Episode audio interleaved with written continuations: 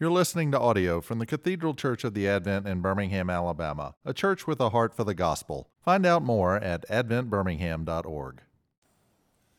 It struck me as we were singing that hymn about the martyrs who, in the presence of the Lord right now, worship and adore him, who paid the ultimate price of laying down their lives. And today it's still the same in so many places. So we do thank you, Lord, for those who, even this very day, will suffer death because of their allegiance to you. It challenges us, Lord, in our own faith and the reality of our relationship to you.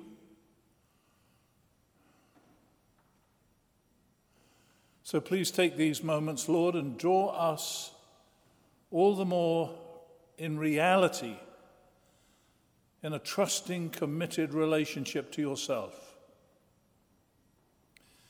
Take my lips and speak through them. Take our minds and think through them. Take our wills, Lord Jesus, and bend them to your own. And take our hearts, Lord Jesus, indeed, take our hearts and set them on fire with love for yourself. We pray this for your name's sake. Amen. Well, please be seated. I must say, and by the way, if this is your first uh, service, with me at least, in the pulpit here, uh, we're making our way sort of through John's Gospel. So each of our addresses each lunchtime is from the Gospel of John. Uh, I was about to say that the battle that we all fight if we've got any association at all with the Christian faith and with the Lord Jesus, the battle we fight is to be credible, to be authentic. In fact, if there's somebody visiting here right now, this lunchtime, has walked in or come with a friend, you are probably checking us out. Are we the real deal?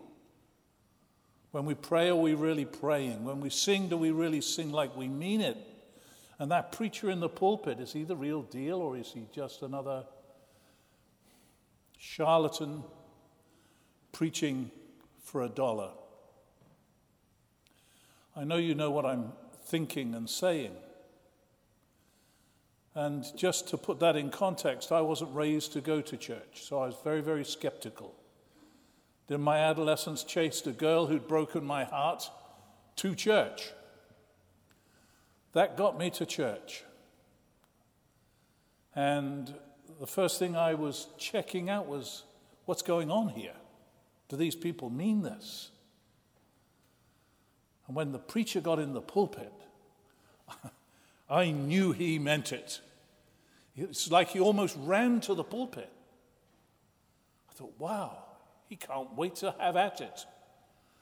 And uh, I went more and more frequent, never caught up with the girl, but went more and more frequently to hear him. And that's why I'm preaching to you today.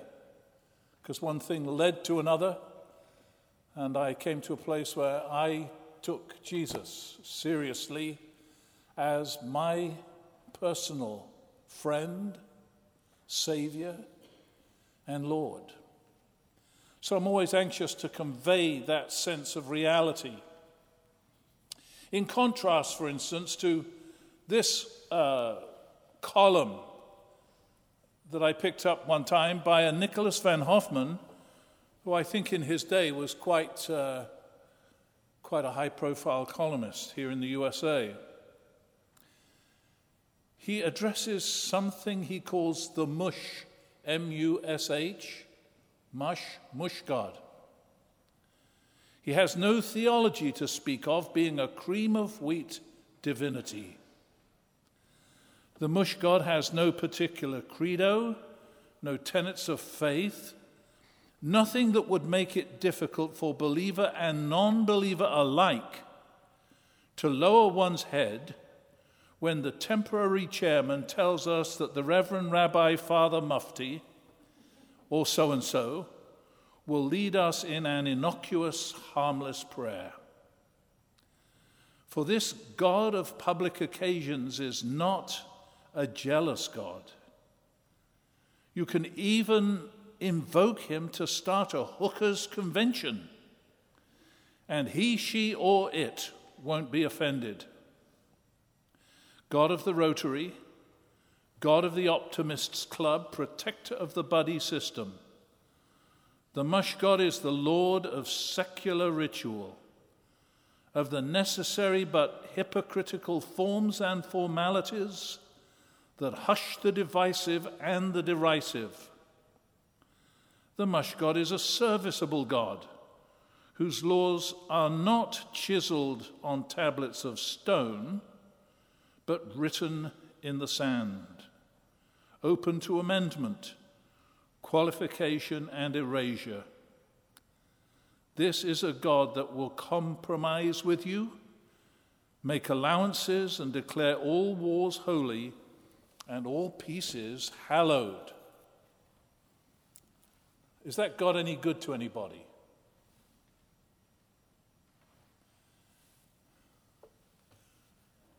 You've got to say, that God is useless. Why would anybody even go to the trouble? You see, part of it is political correctness. I can't tell you how often I have been speaking to a secular group, and uh, they want somebody to say the blessing, the grace at the beginning of the meal, and they tell me not to pray in the name of Jesus. In fact, on one occasion, the lady chairperson, as we were driving to the luncheon, said, We'll have Jews present, and uh, we won't want to offend them, so please don't pray in the name of Jesus. So when I stood up, not to embarrass the lady,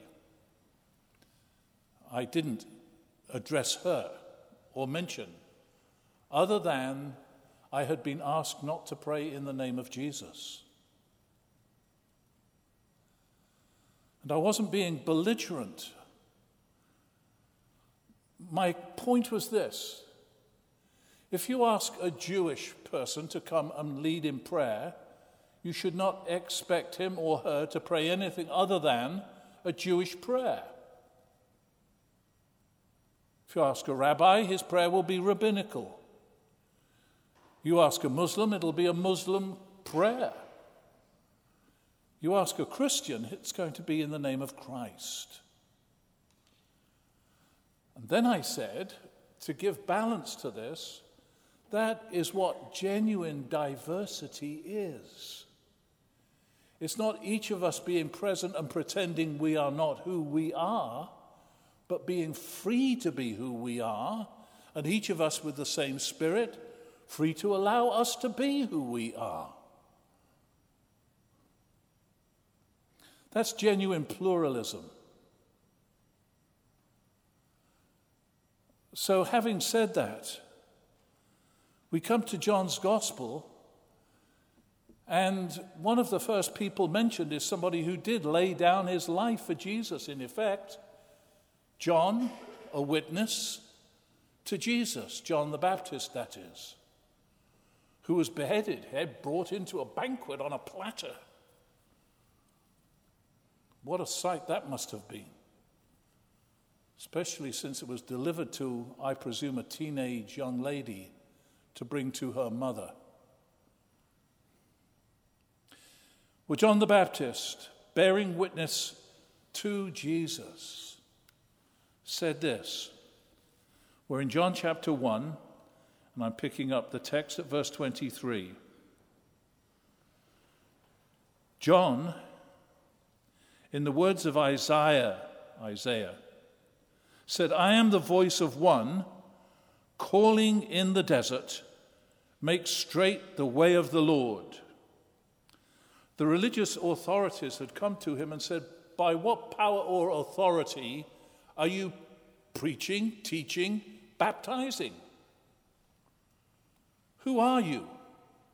Are you the Messiah? Are you Elijah? Are you one of the prophets returned? And his answer was, I am the voice of one calling in the wilderness, the old translation, make straight the path way of our Lord, for the Lord. And he is quoting Isaiah. Excuse me calling him that. That's what we do in England. I, calling upon Isaiah as his response. In other words, John saw himself as a fulfillment of the prophecy concerning Isaiah that he would be a forerunner to announce Jesus, the Messiah, making straight the path, making ready the way for the Lord. That's how John saw himself. Speaking of Jesus, just a few verses later, he said this, verse 29 Look, and he pointed to Jesus who was walking by. Look, the Lamb of God who takes away the sin of the world. This is the one I meant when I said, A man comes after me that surpasses me because he was before me. I myself did not know him, but the reason I came baptizing with water was that he, that's Jesus, might be revealed to Israel. So, in naming Jesus, this first declaration by John, as recorded here in John's Gospel, John the Baptist, was that Jesus is the Lamb of God who takes away the sin of the world. And immediately, that very phrase would have meant a whole world of teaching and theology and tradition to his listeners because of the sacrificial system of the Jews. That when they sinned and grievously sinned, they could bring a lamb to the temple. And they would lay their hand on the head of the lamb and the lamb would be slaughtered underneath their hands, so to speak, the throat cut. And the lamb seen as paying the price, dying ceremonially in their place for their sin. And here is Jesus, a remarkable statement. He's the Lamb of God who takes away the sin not of just Israel, not just the Jews, but of the world a worldwide Savior. So here we are in Birmingham, Alabama, the Cathedral of the Advent, celebrating this Lenten season. And it's because of Jesus, the Lamb of God, who takes away the sin of the world. Now, just as a almost a byproduct of this conversation. There are something like over 300, 330 something to be nearly precise. It's in the 330s of prophecies that are fulfilled by Jesus. Extraordinary over 300. When he rides into Jerusalem on Palm Sunday, as we celebrate it, he rides on a donkey. Well, that comes out of Zechariah, the prophet Zechariah. Behold, your king comes lowly and riding on the colt of a foal.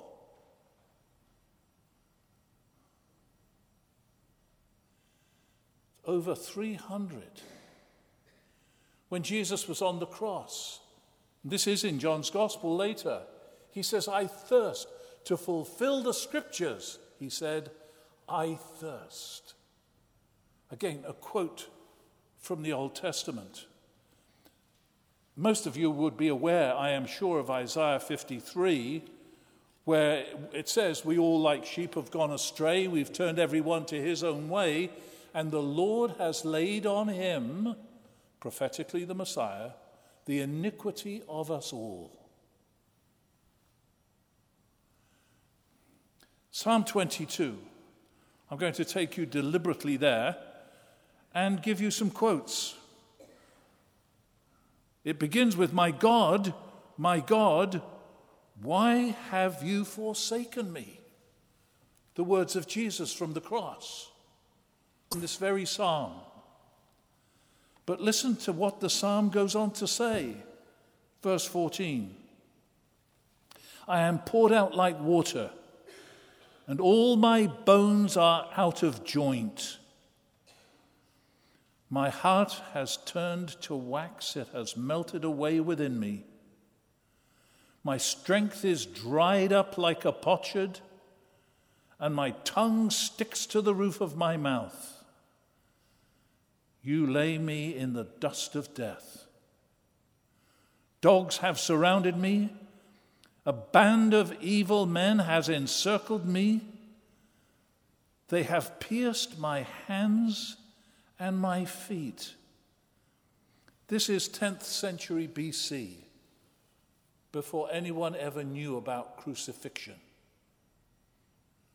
Pierced my hands and my feet.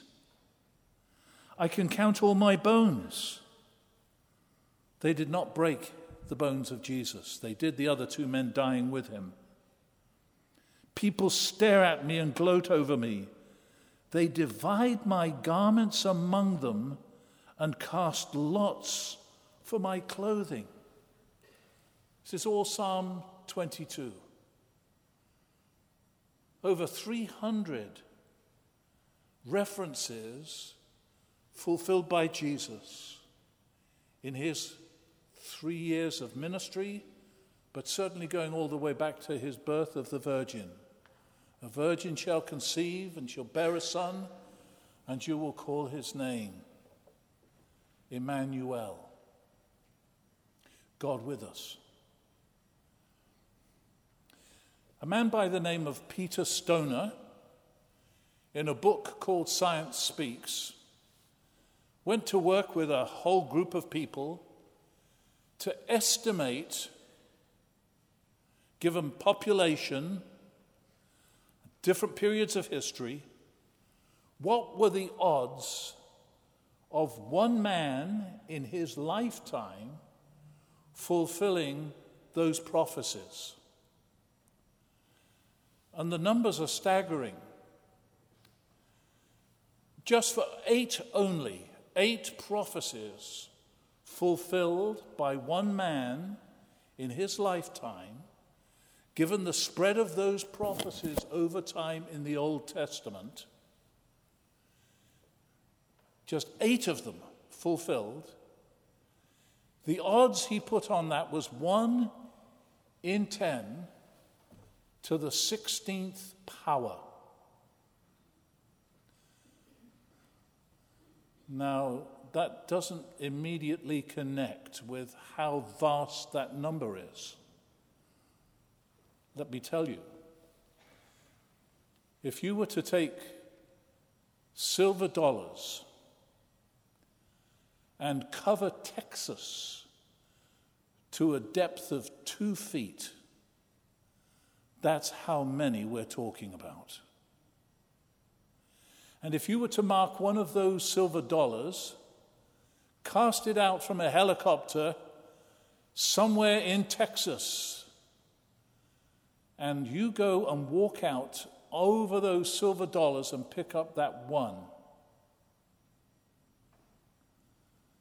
That's what the odds look like of only eight being fulfilled, as estimated by this statistician, Peter Stoner. And Jesus fulfilled over 300. It's supernatural.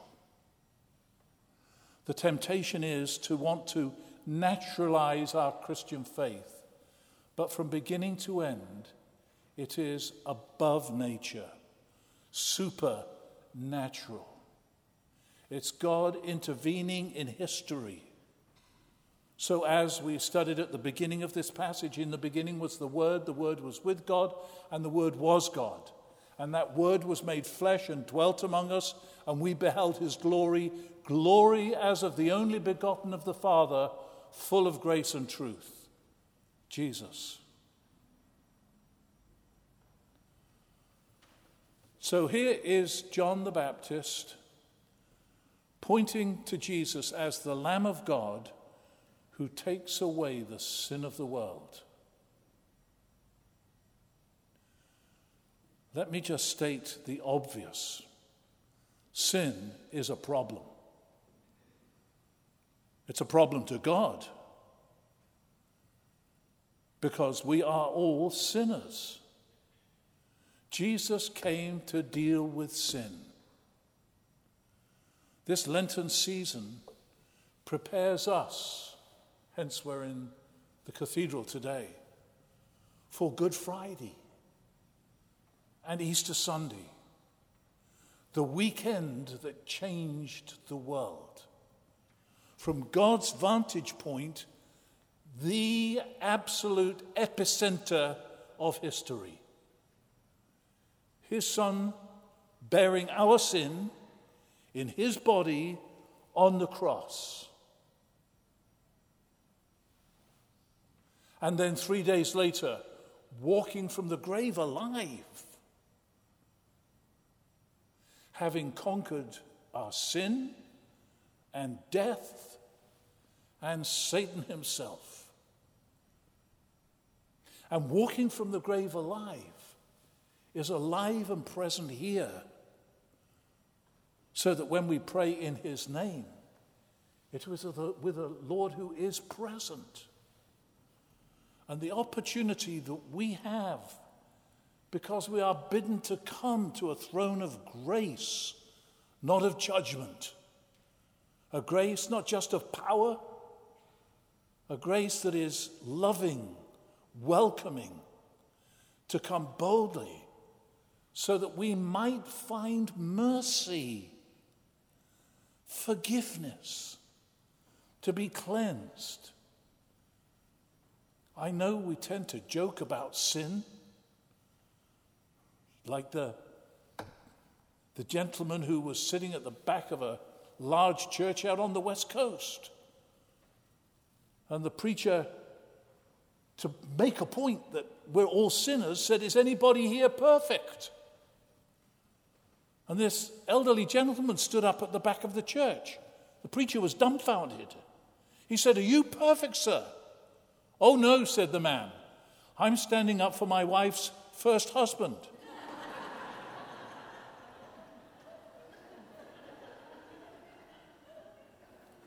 but sin is serious. I mean, we can laugh about that. And we know what the poor chap was having to deal with.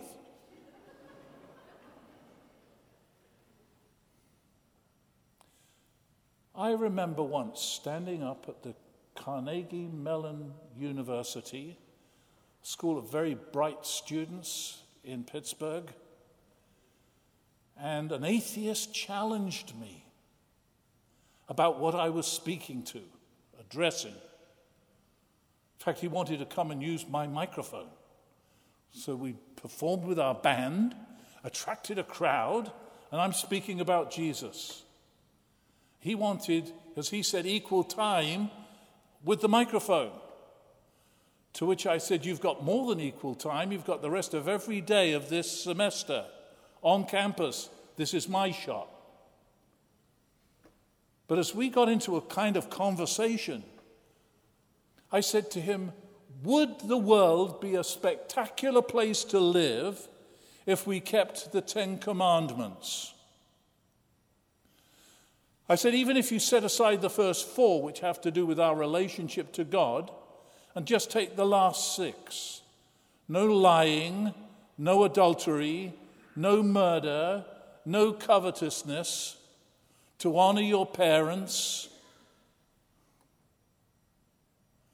Would the world look brilliantly worthwhile? And he said, It would. I said, Where do you think the Ten Commandments come from? Whose idea is that? Do you think we just invented them? And he had to concede that if we could live like that, how great the world would be. Because when you get down to it, whether it's politics, you've just had your dose of that here in Alabama, whether it's education, married life, families, kids, work, sin is the, is the critical divider breaking down relationships, breaking down honor, breaking down self respect burdening us with guilt. And here is Jesus, the Lamb of God, who died on the cross as an atoning sacrifice, which every Jew who heard those words from the lips of John the Baptist would have understood. We've actually incorporated those very words into our Holy Communion or Eucharist service in the Episcopal Church. O Lamb of God that takest away the sins of the world, response, have mercy on us. Grant us thy peace. And that's to each of us as individual as it would be if we were taking our own lamb to the temple and laying our hand on its head and it being slaughtered in our place. To be able to come to Jesus himself and as, as if to lay our hand on his head or to cling to the foot of the cross as his blood is running down over our hands, one by one, to respond to him. Because peace is not something that's received as a blanket statement but as an individual response to Jesus himself. Since we've got just the limited time, let me close with this little happening in a church of an evening service. A couple of lads at the back of the church not paying much attention until their youngish pastor said, I've got a friend in the congregation visiting this evening, and I'd like him to come and speak share a few things with you. So this man came up, an older gentleman, and began to speak. And he said, There was a fellow who went sailing with his son and a friend of his son. And they're out in the ocean, the Pacific, and suddenly a squall, a storm came in, capsized the boat, and threw the dad, the son, and the son's friend out into the ocean. The dad had a lifeline, just the one lifeline, and he threw it to the friend, knowing that his own son had a relationship with Christ, and that if he didn't survive that storm and drowned, he would go to heaven. But he had a problem with the son's friend because he had no idea he threw the lifeline not to his son, but to the son's friend. Well, at this, the two boys at the back of the church are like, whoa, that had their attention. When the service was over, they came up to the older gentleman and said, That's not credible. Nobody would do that. To which he said, the old gentleman, I'm the man. I'm the dad. Your pastor is my son's friend. My son perished.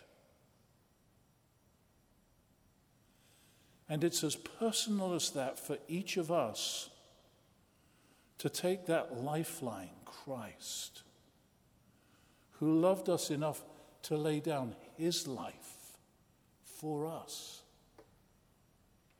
Behold the Lamb of God who takes away the sin of the world, your sin and mine, one by one. Let's pray together. Lord Jesus, we do thank you for loving us. Thank you for coming to this earth, becoming one of us.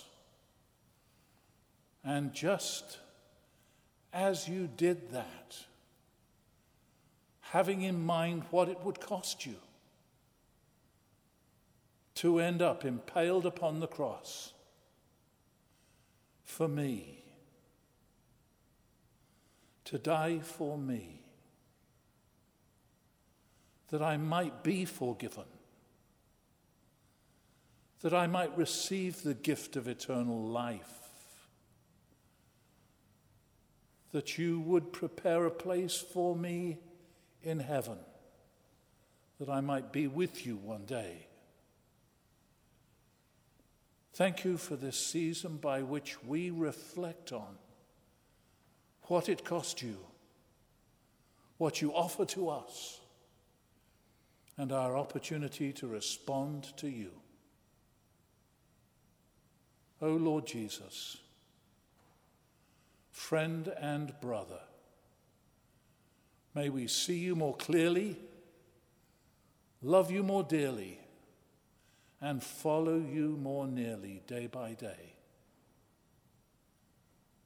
All God's people said, Amen.